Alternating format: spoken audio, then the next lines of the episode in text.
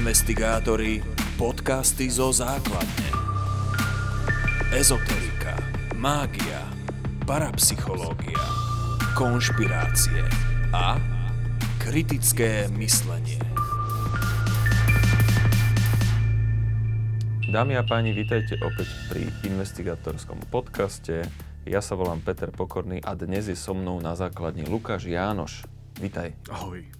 Lukáš, dnes sa budeme rozprávať o tom, prečo je dôležité skúmať ezoteriku a či je vôbec správne ju skúmať experimentálne. Je podľa teba uh, vôbec správny takýto prístup skúmať tú ezoteriku experimentálne? Určite je. Neviem, prečo by nebol správny, pretože pokiaľ niekto tvrdí, že nejaké fenomény nejakým spôsobom fungujú a my vidíme, že na tom je časť, ktorá sa napríklad dá objektívne preskúmať, tak si myslím, že je dôležité to objektívne preskúmať. Hej. E, väčšinou v tvrdeniach e, ľudí, ktorí teda buď veria na ezoteriku alebo priamo tú ezoteriku praktizujú, tak sa dajú oddeliť časti, ktoré sú neoveriteľné a sú založené čisto na viere. Ak sa dostaneme k tomu, to už ťažko experimentálne overíme, nakoľko je to pravda. Ale vždy je tam aj časť, bo väčšinou je tam časť, ktorá sa experimentálne overiť dá. To znamená, ja ak tvrdím, alebo ak priamo napríklad veriem peniaze za to, že tvrdím, že dokážem niekomu napríklad predpovedať budúcnosť, alebo že ja dokážem nájsť človeka kývadlom na diálku. To je predsa niečo, čo ja musím vedieť potom demonstrovať aj v nejakých experimentálnych podmienkach. A tak ako máme uh, na rôzne aktivity alebo aj na produkty a potom isté kvalitatívne látky. To znamená, nemôže si hoci kto zase len tak uh, hoci čo predávať. Mali, mali by sme teda zaujímať, či to je naozaj pravda, to, čo ten človek tvrdí. Tak rovnako je to aj pri ezoterike. Malo by, ma, malo by ma zaujímať, či to, čo ten človek tvrdí, že robí, a berie sa to napríklad moje peniaze, či to naozaj vie spraviť. To znamená, že z tohto hľadiska tú časť, ktorá sa overiť dá, by sme overovať mali.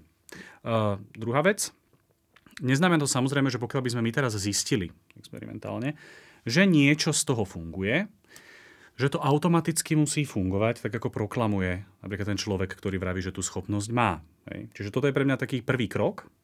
Poďme sa pozrieť na tie veci, poďme ich vyskúšať. Ak sa ukáže, že niečo funguje, super. E, poďme sa tomu venovať trošku dôkladnejšie. Zistíme, čo je za tým.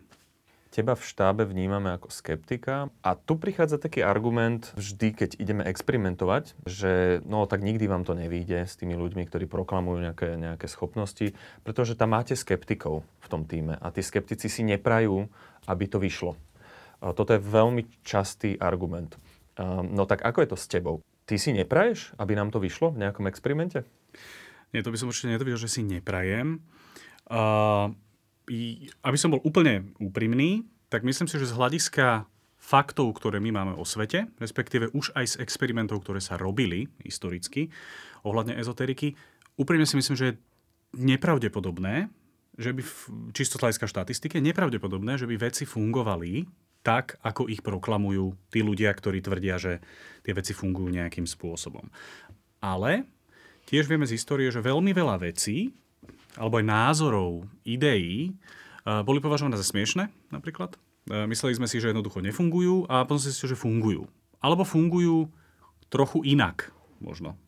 A bolo dôležité zase sa na ne zamerať. To znamená, že ja som tiež otvorený tomu, že by sa niečo mohlo podariť, aj keď úplne, a to je pre mňa podstata toho skepticizmu, hej? že to znamená, že aj keď sa ukáže v rámci našich experimentov, že je tam náznak toho, že by niečo fungovať mohlo, neznamená to automaticky, že ja príjmem celý ten fenomén ako taký. A ak by sa napríklad ukázalo, že v rámci nejakého horoskopu, povedzme, ja neviem, by absolútne sedela tá charakteristika na neho, hej, teraz vymýšľam si e, situáciu, neznamená to, že automaticky príjmem astrológiu ako takú. Hej. Znamená to, že v tomto prípade, OK, je tam niečo, čo má, čo má zmysel sa venovať možno hlbšie, a to je práve to zaujímavé a to je práve to, čo my by sme mali dosahovať. Myslím si, že je, ako vravím, je to trošku nepravdepodobné, ale zároveň som otvorený tomu, že sa niečo takéto dokázať môže. E, ja pri svojich potulkách e, s priateľmi z oblasti ezoteriky e, často od nich počúvam takú výtku, že Peter, ale čo vlastne chceš? Čo ešte chceš? Veď som ti práve ukázal dôkaz. Napríklad ten horoskop, ktorý si spomenul, by som si istý, mnohí astrologovia, keby to takto vyšlo, už považovali automaticky za dôkaz. A tá otázka, ktorú ja často naozaj dostávam, čo ešte chceš? Prečo už neuveríš? Hej, veď máš dôkaz. Uh, stačí to, takýto dôkaz? Uh, myslíš teraz konkrétne napríklad ten horoskop? Alebo... Napríklad, ale po, m, takto horoskop je podľa mňa veľmi m, špecifická záležitosť a možno ťažko uchopiteľná. Poďme k niečomu uchopiteľnejšiemu. No tak uh, predstav si, že ja pred tebou teraz začnem levitovať. Keby som tu levitoval, normálne pekne, čo viem, aspoň meter by som sa vzniesol a zase zosadol naspäť na stoličku, bol by to pre teba dôkaz, že dokážem levitovať? Ako by si k tomu pristupoval? Nebol by to pre mňa úplne dôkaz a to je to, čo som vlastne spomínal uh, s tým, že ak by sa ukázalo, že niektoré z tých fenoménov možno niečo na nich je v nejakým spôsobom, alebo by nám napríklad vyšiel pozitívny výsledok, povedzme to takto, Uh, tak to neznamená, že hneď sme potvrdili celý ten fenomén. Znamená to, že musíme sa ísť trošku venovať hlbšie tomu, aby sme, a to teraz možno najdôležitejšia časť toho, čo hovorím, eliminovali možno iné vplyvy, ktoré mohli ten výsledok ovplyvniť. Takisto, ako ty, keby si teraz išiel levitovať, Môže to byť spôsobené množstvom vecí. Môžeš byť zavesený na špagáte, ktorý ja nevidím, mohol si to proste nejakým spôsobom oklamať. Hej. Uh, jednoducho je, je možné všeličo. To znamená, že preto je nutné, OK, vieš levitovať, fajn, je to zaujímavé. Poďme sa pozrieť bližšie na to, ako vieš levitovať. Ako je to možné, že si tu teraz napríklad levitoval? Musím uh, napríklad dbať na to, aké je tvoje okolie, či si nemohol, ja neviem, to nejakým spôsobom oklamať, nie je to trik napríklad, nie je to nejaká ilúzia, nie je to uh, neviem, mentalistický trik a podobne. Čiže je nutné začať sa tomu venovať trošku hlbšie a až naozaj po nejakom dôkladnom uh, preskúmaní a uh, odfiltrovaní všetkých ďalších možných faktorov, ak by nám zostalo naozaj už len proste jediná možnosť, a to je to, že naozaj si proste musel levitovať, tak až toto by pre mňa bolo asi dôkazom toho, že levitácia existuje. Ale to je naozaj dlhý proces, pri ktorom by sme museli naozaj eliminovať všetky iné vplyvy. No, viem si predstaviť, že viacerým ľuďom toto môže pripadať také až vtipné, také, že by tak trošku ironizovali, že čo on to trepe, však na čo je to dobré? Uh, veď to je jasné, že keď levituje, tak asi nechcem podvádzať. Hej? Uh, no, tak povedz mi, že v čom je možno nebezpečenstvo takého prístupu, keď okamžite uverím tomu, čo vidím?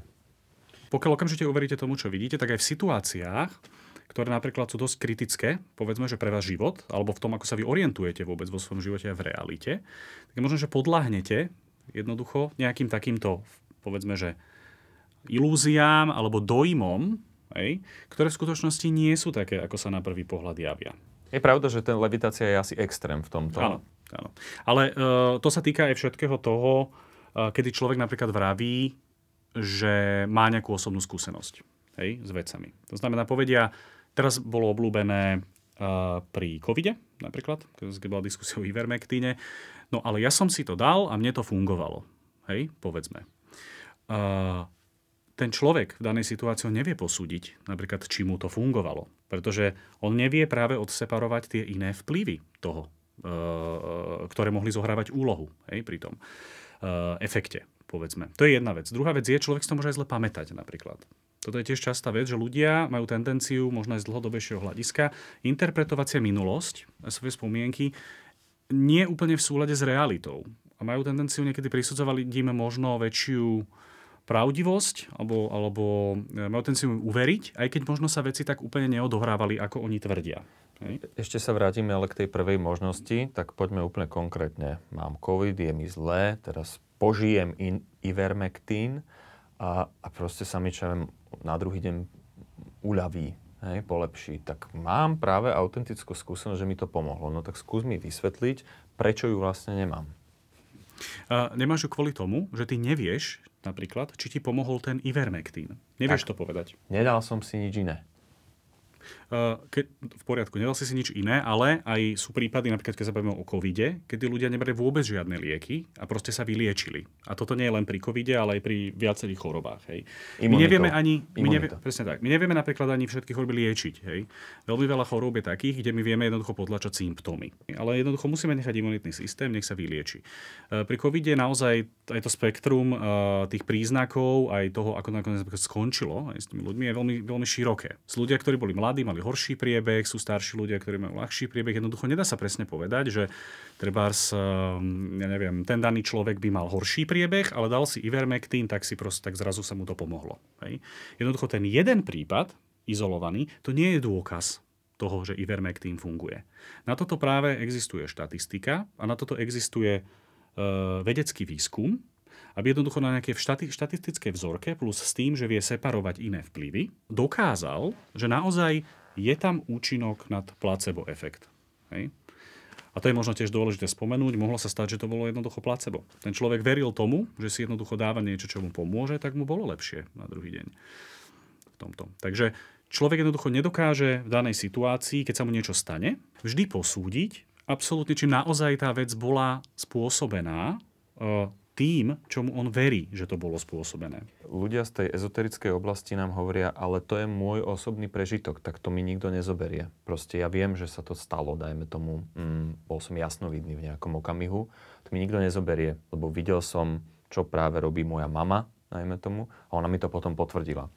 Um, aký, je, existuje tam nejaký skeptický protiargument, a nemyslím to v zlom, ale úplne čisto logický, ktorý by mohol poukázať na to, že možno to, to nemusí byť automaticky záchvev jasnovidectva? My sme to určite spomínali a budeme to ešte spomínať množstvo krát.